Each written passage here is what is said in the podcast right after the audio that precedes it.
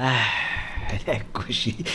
arrivati. Ragazzi, non ci crederete, ma ho dovuto scrivere quello che volevo dire. Non sto leggendo perché ovviamente non leggo mai. Ho dovuto scrivere per togliere roba perché rischiava Lazio-Fiorentina di venire una puntata più lunga di quelle del senno di poi. Quindi, vabbè, allora facciamo un attimo mente locale e vediamo da dove cominciare. Allora, questa partita è veramente indecifrabile. È veramente indecifrabile perché è un momento difficilissimo per la Lazio, che fra l'altro dovrebbe essere andata in ritiro da quello che si legge, insomma, un ritiro di due giorni mi suona un po' strano, però pare sia in ritiro, perché anche Sarri, come calcio indipendente, ma come credo tutto il mondo, si è reso conto che batti la Roma, poi perdi a Bologna, batti l'Inter, poi perdi male a Verona, insomma, deve esserci qualche cosina che non va. A questa situazione di risultati e di gioco che comunque ancora latita qualche registrazione fa parlavamo che le squadre di Sarri all'improvviso fanno click e cominciano a giocare. Questo momento è evidentemente non ancora arrivato per la Lazio, però dicevamo a tutto questo si aggiunge questa situazione, come dire, extra calcistica che riguarda uno dei calciatori, secondo me migliori della Lazio, che è Luis Alberto,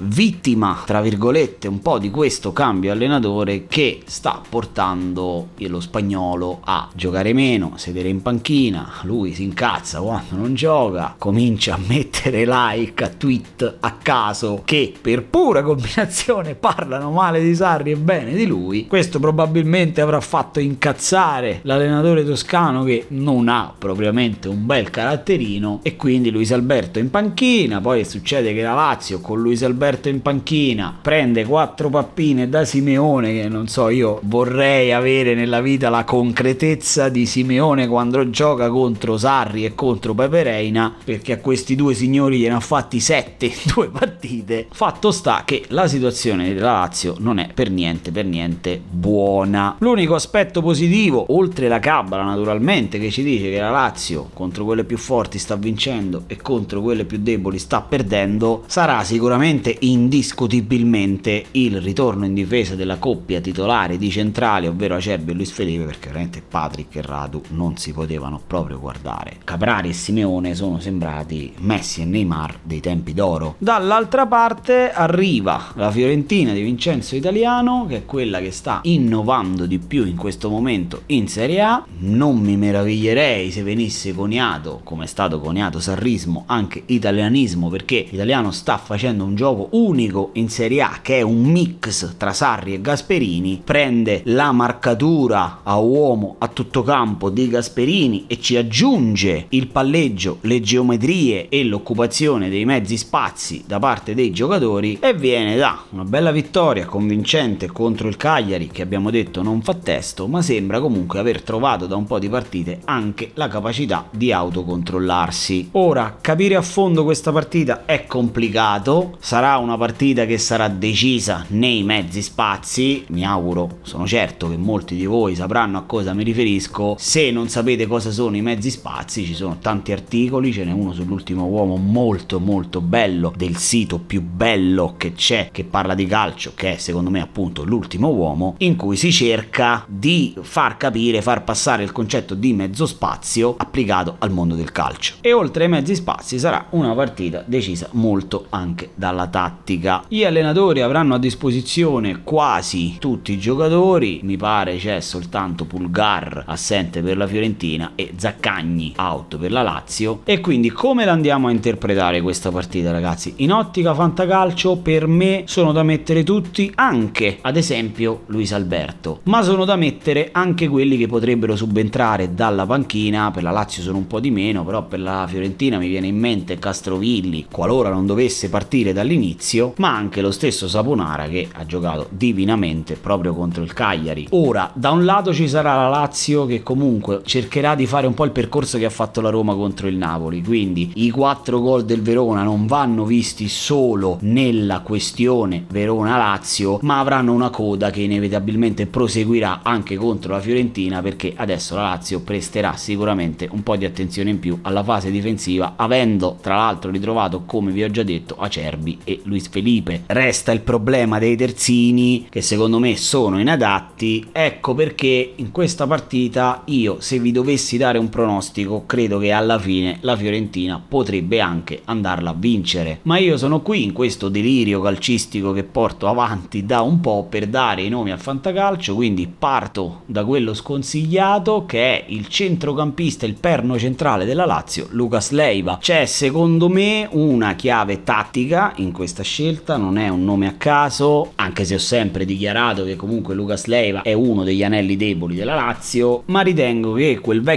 volpone di Vincenzo Italiano, ed ho anche chiesto a un tifoso della Fiorentina pareri su questa cosa, secondo me metterà qualcuno a uomo proprio su Lucas Leiva a schermare un giocatore fondamentale per la ricerca del terzo uomo nel gioco di Sarri. Ora non so se Saponara o Bonaventura, però credo che Lucas Leiva se la passerà davvero male, vuoi per il passo diverso che hanno i centrocampisti della Fiorentina rispetto a quello della Lazio, vuoi per le gabbie tattiche che preparerà Italiano. Insomma, in questa partita io terrei fuori Lucas Leiva. Il calciatore consigliato invece a sorpresa nonostante tutta la pugnetta fatta finora gioca nella Lazio, lo scelgo semplicemente perché credo in un moto d'orgoglio della squadra bianco-celeste perché altrimenti se come credo dovesse perdere inizierebbero ad aprirsi scenari un po' pericolosi. In ogni caso scelgo l'unico uomo che può dare il cambio di passo alla squadra anche in ottica contropiede e sto parlando di Felipe Anderson. Sono certo che l'avrebbero comunque messo tutti, però la mia non è una motivazione legata al mainstream, ma è una motivazione legata al fatto che vedo il pallino del gioco in mano alla Fiorentina, vedo una partita condotta dalla Fiorentina, fra l'altro se dovesse andare in vantaggio come capitato contro Napoli e contro l'Inter, se da un lato sarà difficile per la Lazio riprenderla, dall'altro lato questo potrebbe accadere solo ed esclusivamente grazie a qualche strappo proprio di Felipe Anderson. Insomma, questa partita dove vi ripeto mettete tutti quelli che avete, io vi dico tenete fuori Lucas Leiva e mettete dentro Felipe Anderson.